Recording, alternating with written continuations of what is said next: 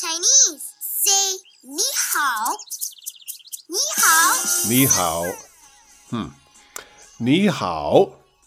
Oh, okay. Ni hao. 开始，这是 Inside Stories。Today on Inside Stories, we cross 12 time zones to speak with Bill Siggins. He's an expatriate living in Beijing, whom I met a very long time ago when I was also living in the Chinese capital. We became friends, and though we only see each other maybe once in 5 years, we've still got a great friendship. Bill, thank you for joining us.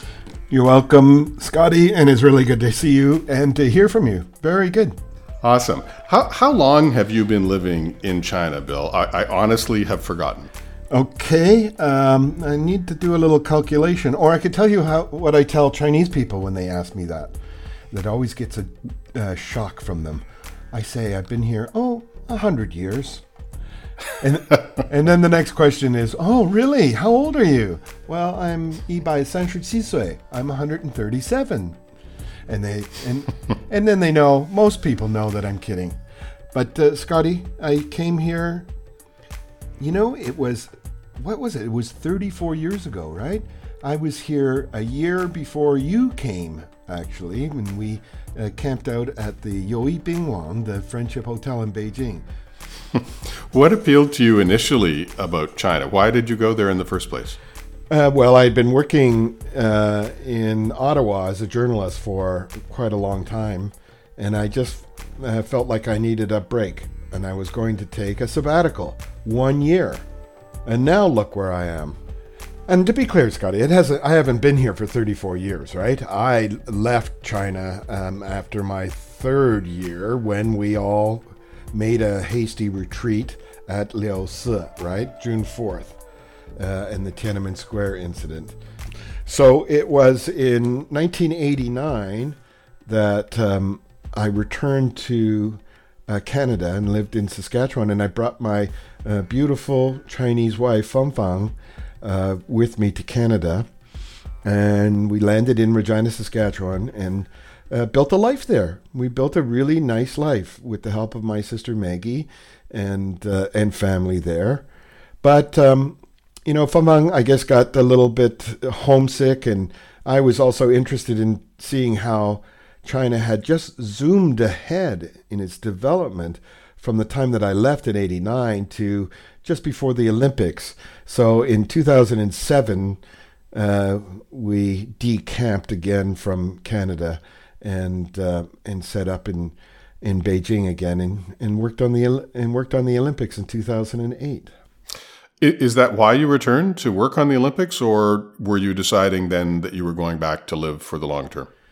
Well, I know that Feng Fang had done well in Canada, but my wife had certainly missed being in China, and China seemed very interesting, extremely interesting at that time. I mean, it was just before the Olympics, and so much was happening, and we thought, it could be a very interesting time to see what we can achieve in that period around the Olympics.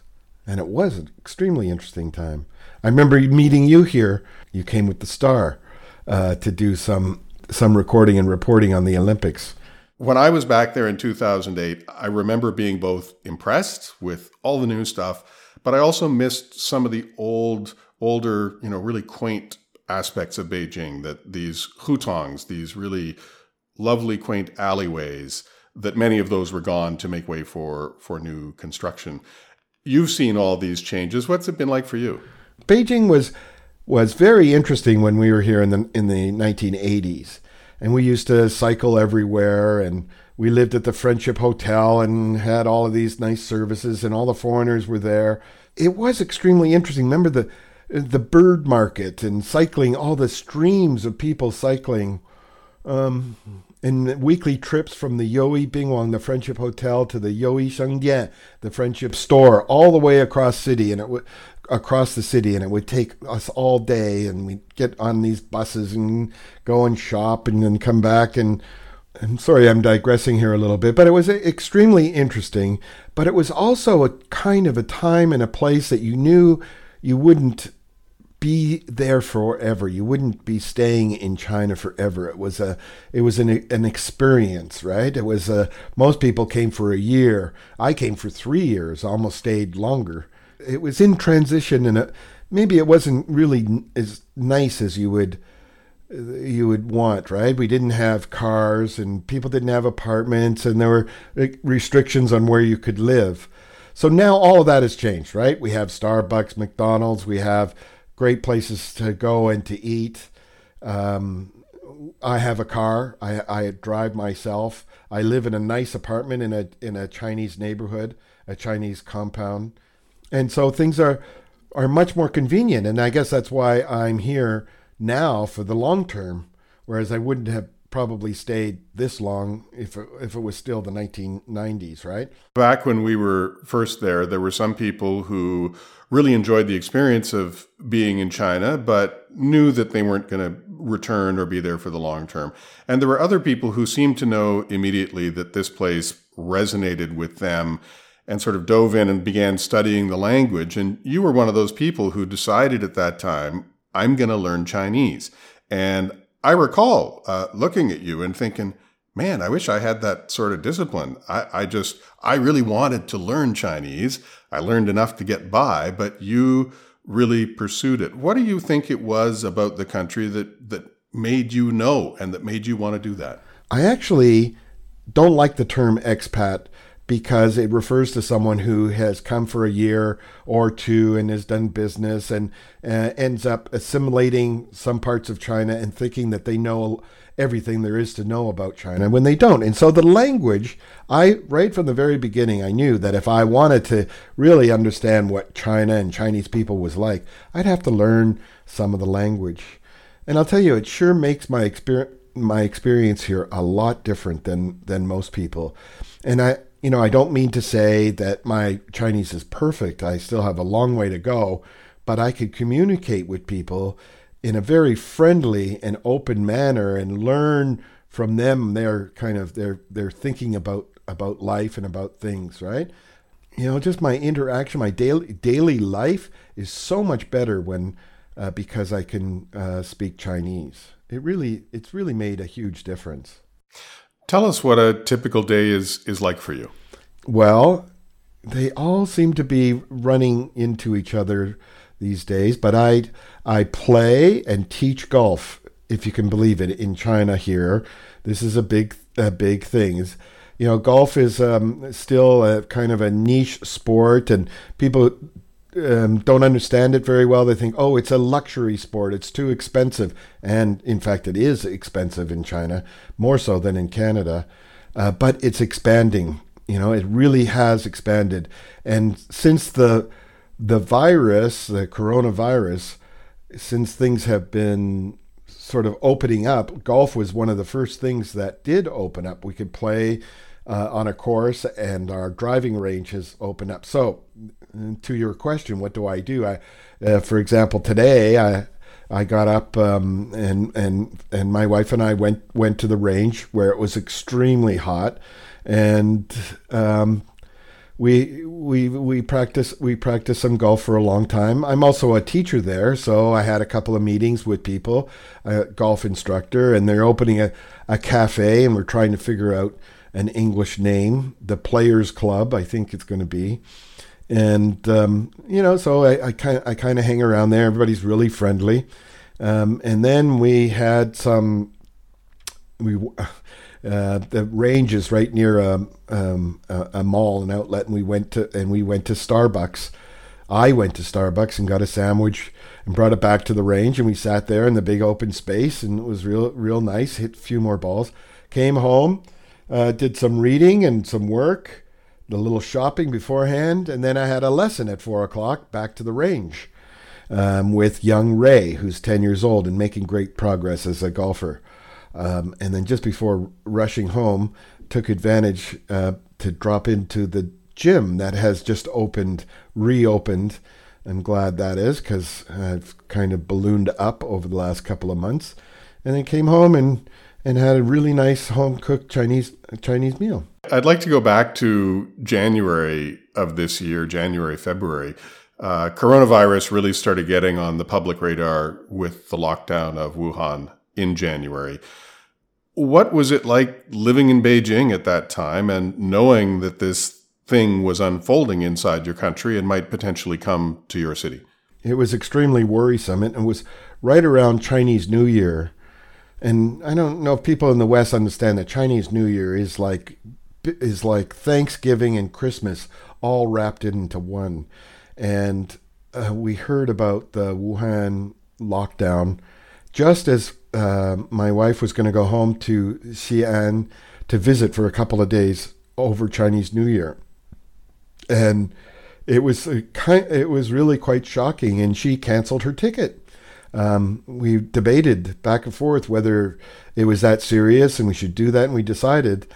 In fact, my wife's whole family that doesn't live in Xi'an decided not to go back, and that was the safest thing. So that was really, the starting gun of the whole thing that has happened since then. And when the lockdown was on in Beijing, because I understand that in most major Chinese cities, as in the rest of the world, there was a period where, your movements were restricted. What was that like? How did you get groceries? How far did you have to go? Well, Scotty, Beijing wasn't locked down, right? Wuhan was locked down, where people were told they couldn't leave their homes, they couldn't leave the city. We were never locked down, but we had to wear a mask. It was so shocking. Just as all of this was unfolding, going to our local grocery store called Jenny's, and people were lined up, like overnight this happened. People were lined up at the cash register buying thousands of yuan, renminbi, hundreds and hundreds of dollars worth of groceries.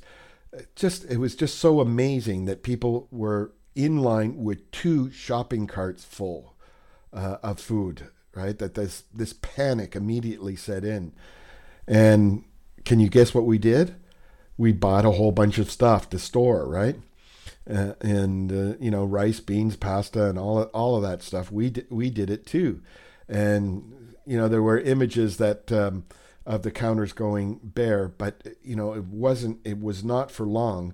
My apartment is right directly above a supermarket that is a Beijing-wide chain called Jingkelong, and there was a rush.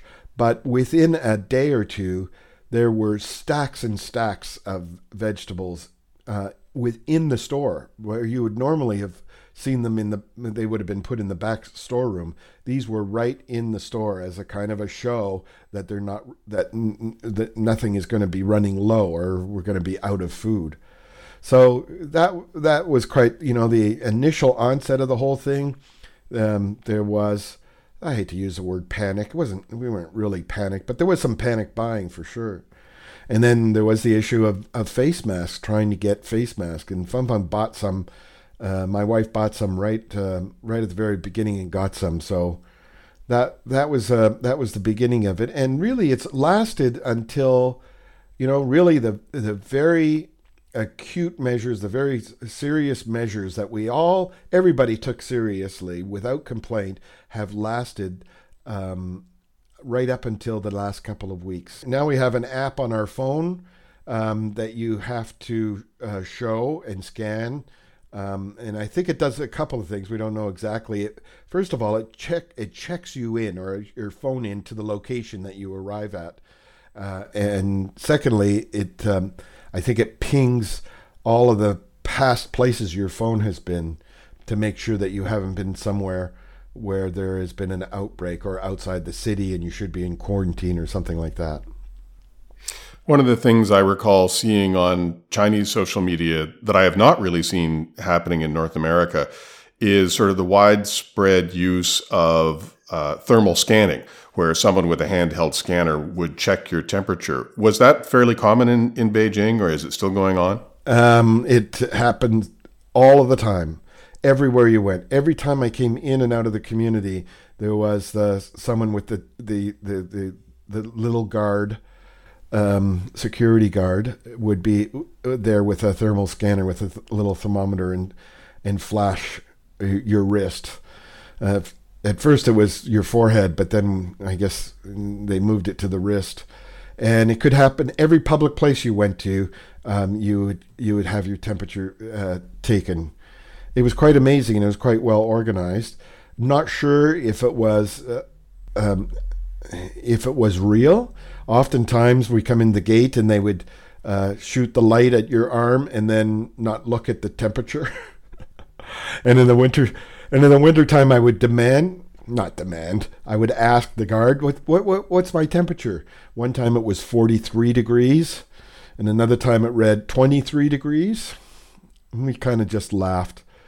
I mean, it was the principle of the thing, right? I mean, if you're sick and you're going to get detected, you have to obey the common sense rules of putting yourself in quarantine, right?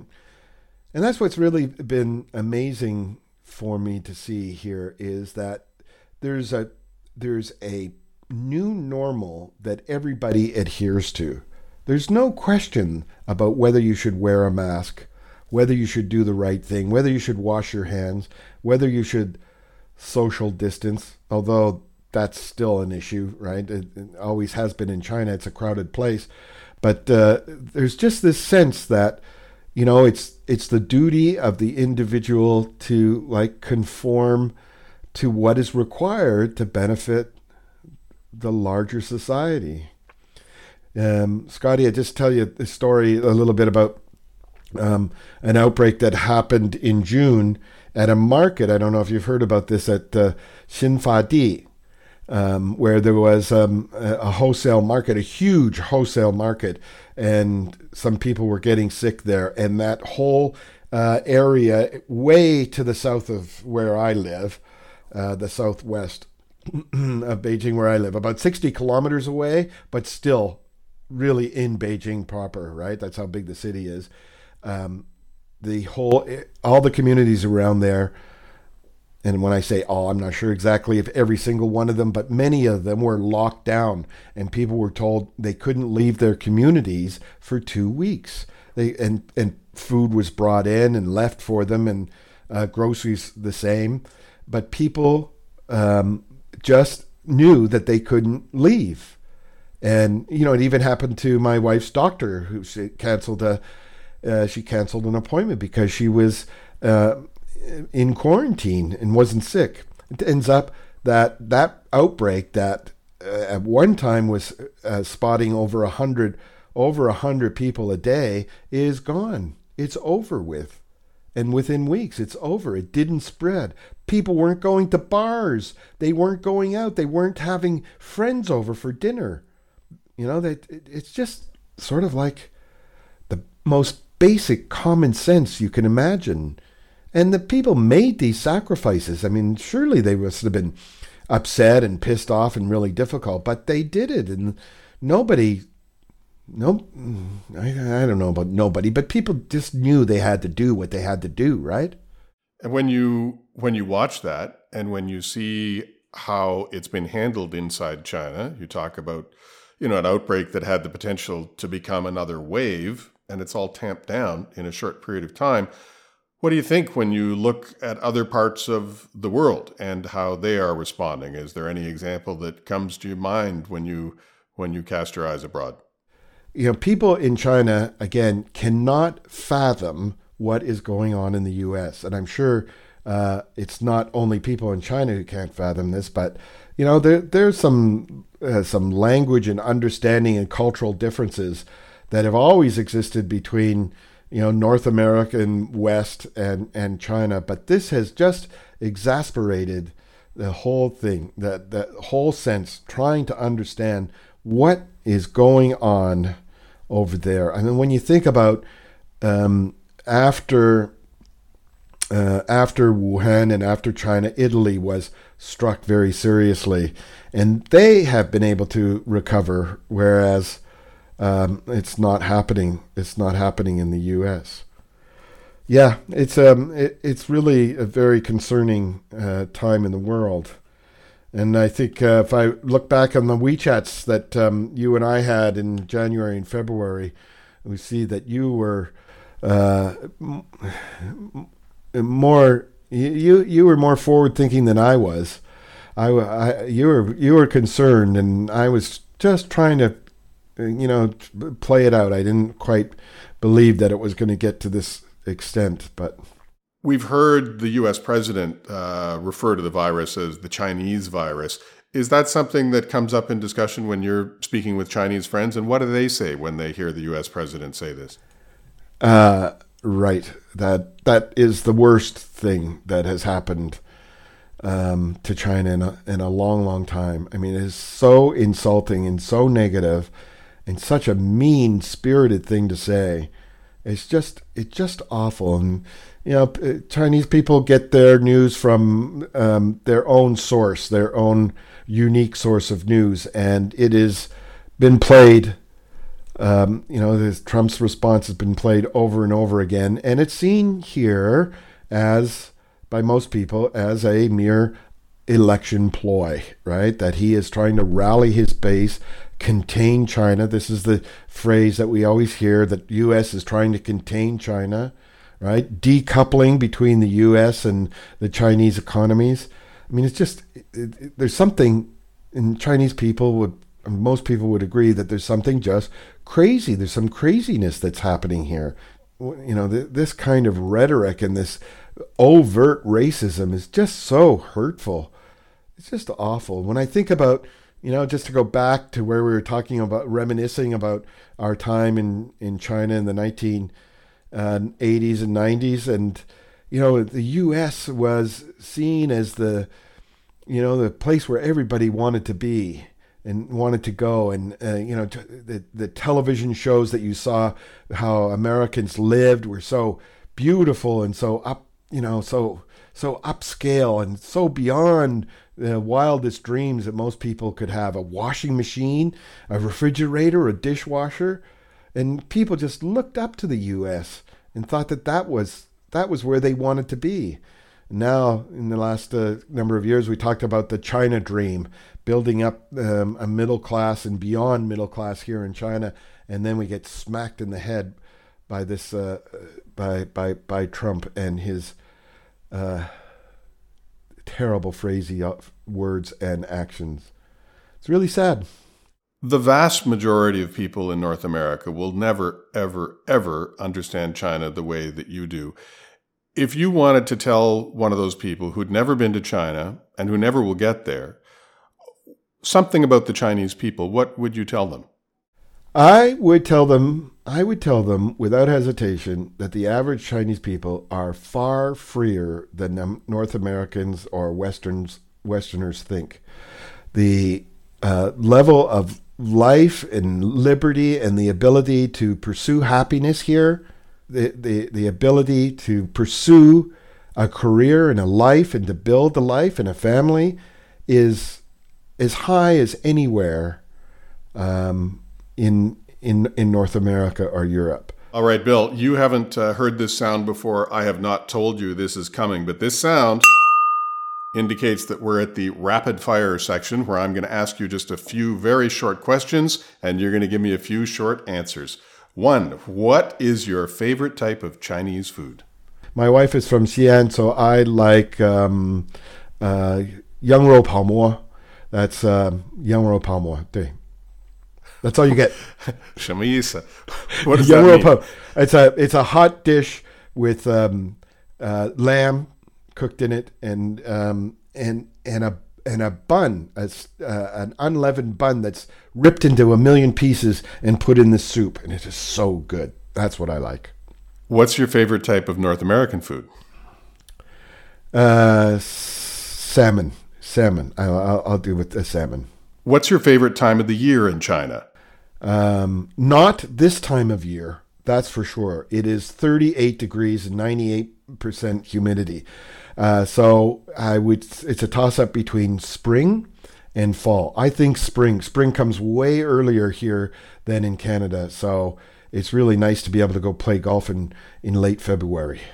Okay, what's your favorite place in China outside of Beijing? Oh, You know, I haven't really done very much traveling, but I really like my wife's hometown, Xi'an. It's where the terracotta soldiers are. It's really an amazing city, and another example of how China has developed like crazy. It used to be, when I lived there in the 80s, after I left Beijing, I lived in Xi'an for 1 year, and I used to call it a small provincial town of 6 million people, and now it's an amazing provincial capital that is doing incredibly well and is built up like crazy. And finally, Bill, what do you look forward to doing most when the pandemic is over that you can't do right now?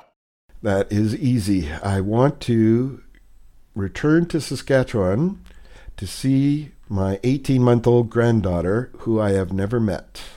Wow. Well, I look forward to you being able to do that, hopefully sooner rather than later. Bill Siggins, thank you so much. It's been super great to catch up and also to hear the perspective of someone who was living in China through this very remarkable year and period. Thanks so much, Bill. It's great talking to you, Scotty. Let's stay in touch. Take care. It really was great to catch up with Bill again. I'm going to try and dust off my Mandarin, which I haven't used since the Olympics in 2008, and say, 他是一定我的老朋友, which means, and maybe I got one of the tones wrong, but it means he is indeed my old friend.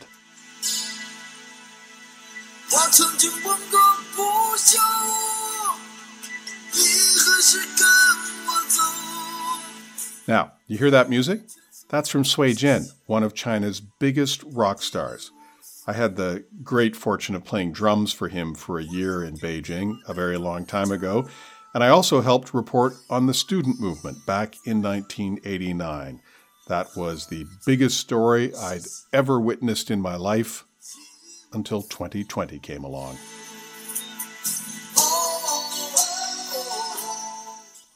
I'm Scott Simme. And you've been listening to Inside Stories. The views expressed here are those of the participants and not those of Bank of Montreal, its affiliates, or subsidiaries.